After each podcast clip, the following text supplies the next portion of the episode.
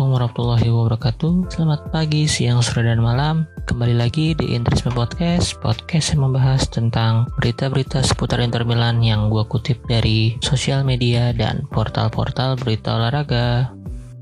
Kali ini gue ngetek tanggal 23 April Atau hari ke-11 bulan puasa tahun ini Gimana puasanya? Semoga masih pada lancar ya. Belum ada yang bolong. Gue baru sempat ketek lagi nih setelah melewati dua pertandingan Inter yaitu melawan Napoli dan Spezia kemarin. Maka dari itu untuk review matchnya mungkin langsung gue jadiin satu di episode ini. Dan walaupun dalam beberapa hari ke belakang ini kita ada isu yang sangat gencar yaitu tentang European Super League tapi gue nggak akan terlalu membahas karena gue juga belum terlalu paham tentang sistem liganya atau detail-detail tentang keuntungan atau kerugian jika mengikuti kompetisi tersebut.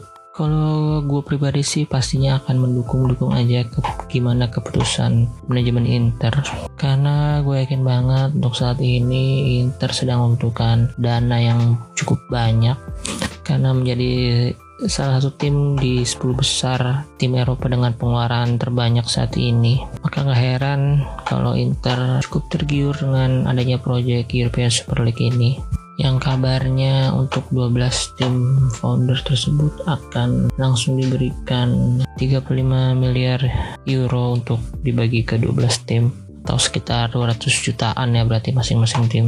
Walaupun sebenarnya untuk fans saat ini kondisi keuangan itu mungkin nomor dua.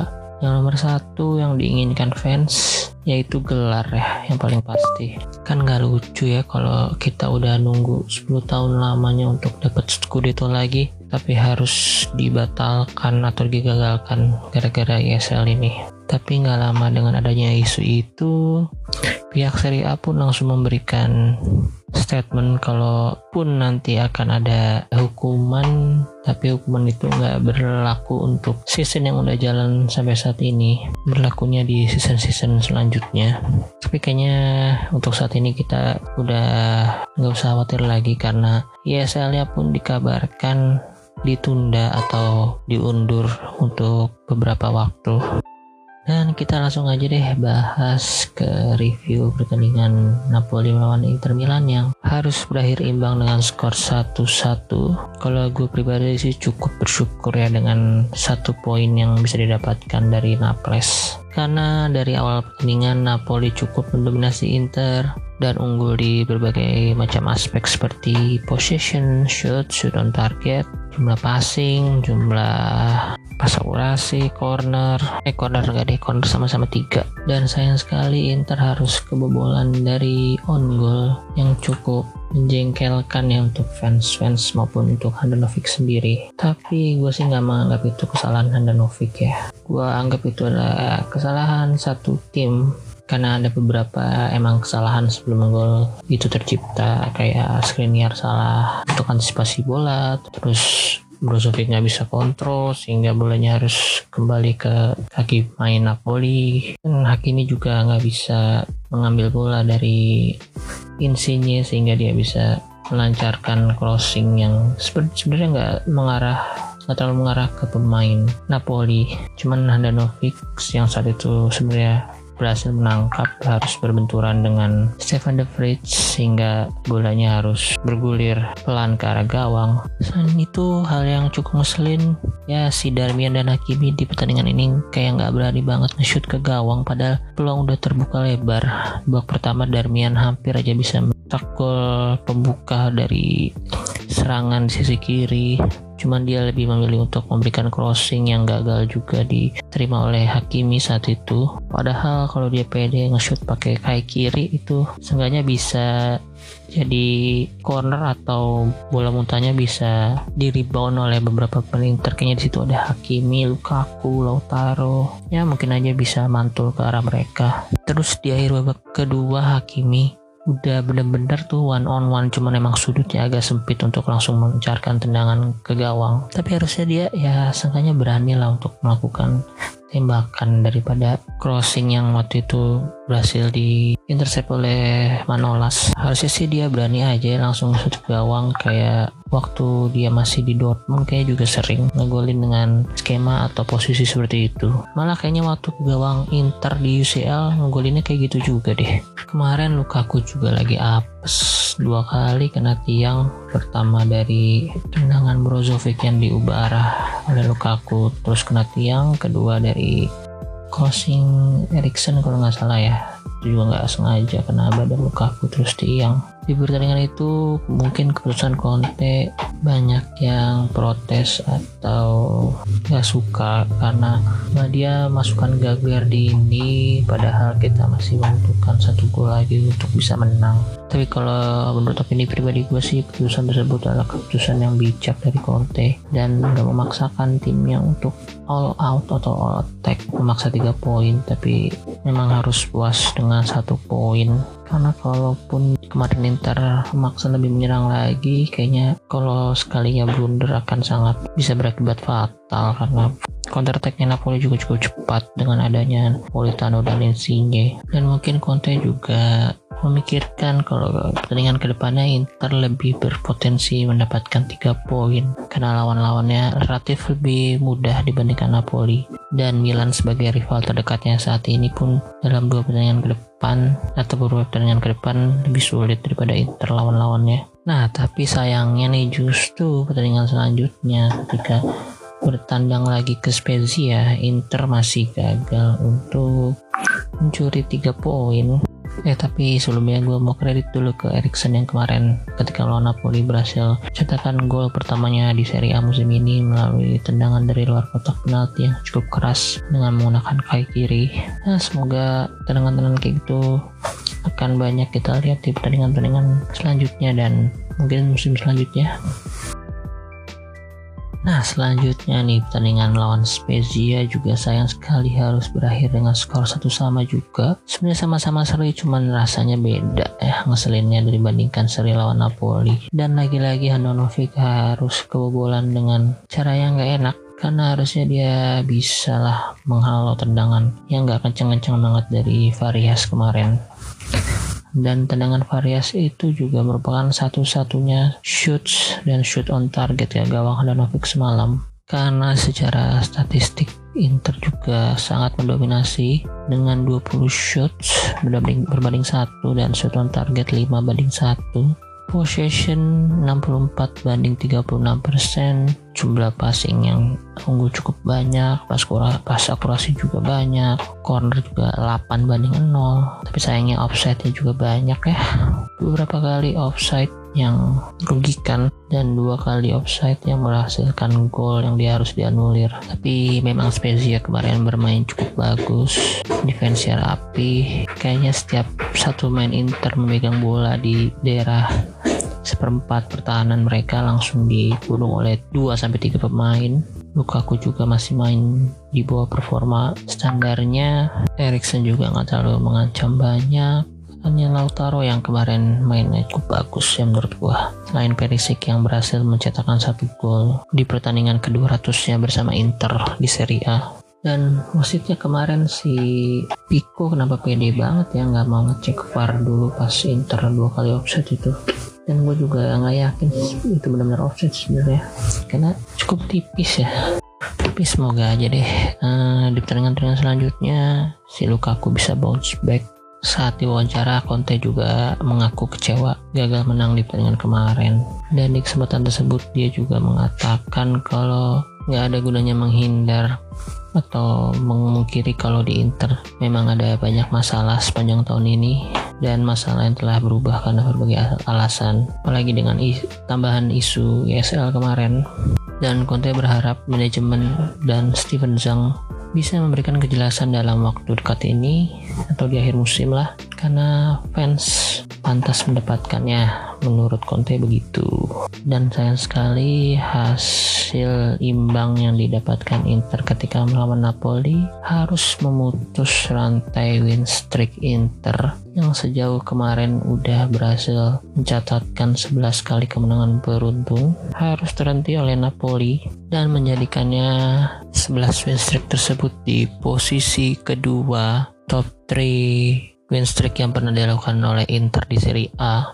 Tapi sebelum membahas 11 win streak kemarin, gue akan review sedikit ke belakang karena beberapa kali Inter juga sempat memiliki win streak yang cukup banyak. Di posisi ketiga ada jumlah 8 win streak dan dari data yang gue cari-cari sendiri ini Inter seenggaknya 8 kali ya gue nggak terlalu menarik data sampai ke tahun di bawah tahun 60-an dan dari data ini tercatat kalau Inter sempat 8 kali win streak di musim 8889, 2007, 2008, 2008, 2009 dan bahkan terakhir sebelum Inter 11 kali win streak di musim ini, Inter juga sempat 8 kali win streak di musim 2020-2021. Cuman di posisi ketiga gua taruh 8 kali win streak di musim 2007-2008 karena di musim ini Inter berhasil win streak melawan tim yang cukup bagus saat itu seperti Lazio, Fiorentina, dan Milan dan bisa menghasilkan 4 clean sheet di antaranya melawan Lazio dan Fiorentina itu. Terus ngegolin sebanyak 21 kali sedangkan kebobolan hanya 6 kali. Dan sayang sekali harus dihentikan oleh Udinese dengan hasil imbang 0-0 padahal kalau nggak seri itu win streaknya bisa lanjut sampai 12 kali karena di tiga pertandingan selanjutnya setelah melawan Udinese Inter menang lagi lawan Empoli, Catania, dan Livorno. Clean sheet semua tiga-tiganya. Dan memang Inter di musim itu lagi mendominasi Serie A dan berhasil juarai Serie A musim tersebut dengan 85 poin. Hanya beda tipis sih sebenarnya sama Roma di posisi kedua dengan 82 poin. Memang Inter dan Roma sang lagi sama-sama bagus musim itu.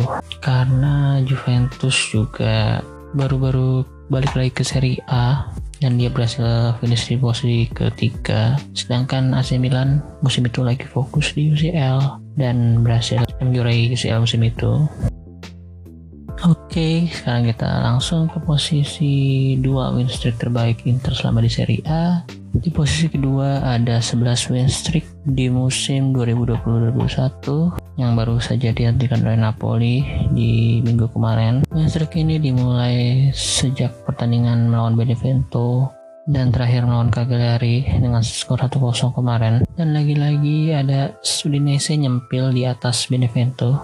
Kalau aja Inter nggak seri lawan Udinese kemarin. Win streaknya bisa lebih panjang jadi 13 kali win streak. Karena sebelum Udinese Inter udah sempat menang 2-0 lawan Juventus di pertandingan sebelumnya. Di rentetan 11 kemenangan kemarin Inter berhasil mencetakkan 23 gol dan hanya kebobolan sebanyak 3 kali catatan yang cukup impresif ya apalagi berhasil 7 kali clean sheet dan berhasil menang melawan tim-tim kuat saat ini kayak Lazio, Milan, Atalanta, dan Sassuolo. Dan clean sheetnya pun di antaranya ketika melawan Milan menang 3-0. Inter berhasil melakukan revenge setelah di pertandingan pertemuan pertama musim ini harus kalah 1-2.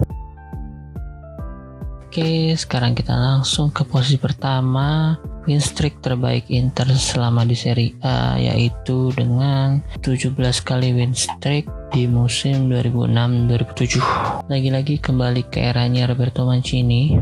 Kemarin ketika Inter berhasil ditahan imbang pun Mancini sempat komentar di salah satu kesempatan wawancaranya kalau dia senang uh, Conte nggak berhasil memecahkan rekornya karena rekor 17 kemenangan Inter ini bukan hanya rekor kemenangan terbaik Inter, tetapi rekor kemenangan beruntun terbaik klub Serie A selama pergelaran Serie A berlangsung. Di bawahnya ada Juventus musim 2015-2016 dengan 15 kali menang, kemudian Napoli musim 2016-2017 dan berlangsung berlanjut ke musim 2017-2018 dengan 13 kali kemenangan, Terus ada Juventus lagi di bawahnya 13 kali kemenangan juga. 17 kali kemenangan beruntun Inter ini berawal dari Giornata ke-8 melawan Livorno dengan skor 4-1 dan terakhir di Giornata ke-25 melawan Catania dengan skor 2-5.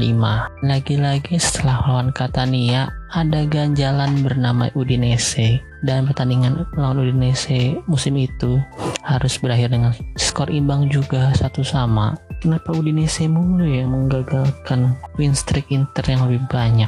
Dan sedikit fun fact lagi, sebenarnya di pertandingan Giornata ke-22 Inter melawan AS Roma, Inter harusnya kalah tuh dengan skor 1-3. Tapi pertandingan itu dilangsungkan di tanggal 18 April 2007 karena harus ditunda saat itu. Sedangkan Inter lawan Catania itu masih di tanggal 25 Februari. Jadi tetaplah dianggap kemenangan beruntun karena pertandingan Ones Roma waktu itu dimundurin ke April. Dan di trik tersebut Inter sangat luar biasa ya dengan mencetakkan 42 gol dan hanya kebobolan sebanyak 11 kali dan berhasil clean sheet sebanyak 9 kali dan di win streak tersebut juga Inter melawan tim-tim yang kuat saat itu tahun 2006-2007 di antaranya ada Milan, Fiorentina, Lazio, Sampdoria, Atalanta, dan Empoli juga lagi bagus-bagusnya musim itu. Karena berhasil finish di urutan ke ketujuh klasmen Serie A 2006-2007 dengan 54 poin di bawah Fiorentina yang berhasil cetakkan 58 poin bersama Palermo di posisi kelimanya. Dan di musim ini juga Inter mencatatkan rekor untuk kemenangan terbanyak dengan 30 kemenangan. 7 imbang satu kali kalah dan berhasil mencetakkan 97 poin. Oke segitu aja list dari gua tentang tiga win streak terbanyak Inter selama di Serie A. Cuman gua minta maaf kalau ada info-info atau data-data yang kurang tepat. Karena data ini gue coba cari-cari sendiri di beberapa website seperti Wikipedia, Transfer Market, Opta, Football, dan lain-lain. Dan langsung aja kita ke pembahasan selanjutnya yaitu preview match Inter melawan Hellas Verona yang bertanding tanggal 25 April atau hari Minggu pukul 8 malam. Melawan Hellas Verona besok Inter wajib banget menang dan bounce back setelah di dua pertandingan sebelumnya harus menerima hasil yang kurang baik yaitu dengan dua kali imbang. Apalagi untuk saat ini Inter hanya cukup memetik 8 poin lagi. Dan dengan tiga pertandingan yang relatif mudah itu melawan Hellas Verona besok Crotone dan Sampdoria. Untuk Hellas Verona sendiri rekornya juga lagi kurang bagus karena harus menelan empat kali kekalahan dari lima pertandingan terakhirnya dan tiga kali kekalahan beruntun di antaranya. Saat ini Verona ada di peringkat ke-10 dengan jarak yang cukup jauh dari Eropa, dari zona Eropa maksudnya dengan 22 poin selisihnya dan cukup jauh juga dari zona degradasi dengan 13 poin selisihnya. Hal tersebut sih kayaknya akan berpengaruh ke pemain Hellas Verona karena mereka udah nggak perlu mengejar atau menghindar apa-apa lagi dan pasti mereka akan main nating tulus sedangkan beban ada di pundak Inter karena harus tiga kali menang lagi untuk mengunci Scudetto musim ini harusnya sih kalau dengan main nating tulus Verona nggak perlu untuk bertahan. Dan harusnya mereka harus lebih berani menyerang juga ya. Mengeksplor pemain-pemain yang selama ini jarang dimainkan. Atau mengeksplor kemampuan Ivan Juric dalam meracik strategi untuk persiapan musim depan juga. Karena mereka hampir pasti akan tetap berlaga di Serie A musim depan.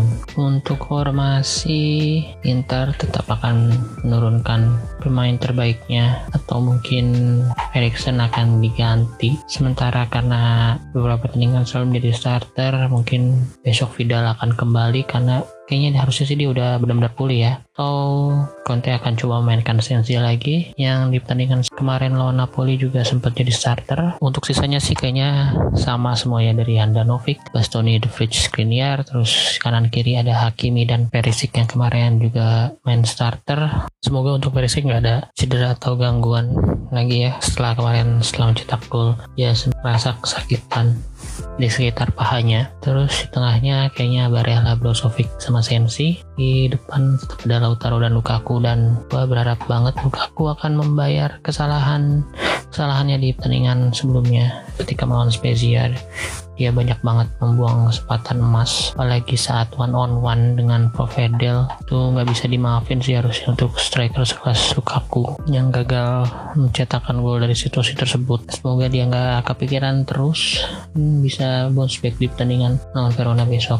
Untuk Verona kipernya tetap ada Marco Silvestri kiper terbaik salah satu kiper terbaik di Serie A dan yang dimiliki Italia saat ini. Terus di backnya mereka menggunakan tiga back yaitu Davidovic, Gantar dan Magnani di lini tengah untuk left wing back dan right wing back ada Di Marco dan Faraoni dua mantan pemain Inter Primavera. Terus ke tengah ada Tamezi dan Illich uh, tengah agak ke depan ada Barak dan Sakanyi dan di striker ada Kevin Lasanya Sakanyi dan Barak ini cukup harus diwaspadai ya karena dua pemain ini cukup agresif dan skillnya bagus Hakimi juga harus mewaspadai di Marco karena mereka akan berdua lagi. Setelah di pertandingan sebelumnya Hakimi kayaknya sedikit unggul dibandingkan Di Marco karena berhasil merepotkan Di Marco di lini pertahanan. Untuk prediksi karena Verona mainnya nating tulus pasti akan cukup sengit ya pertandingan besok. Cuman gue sih yakin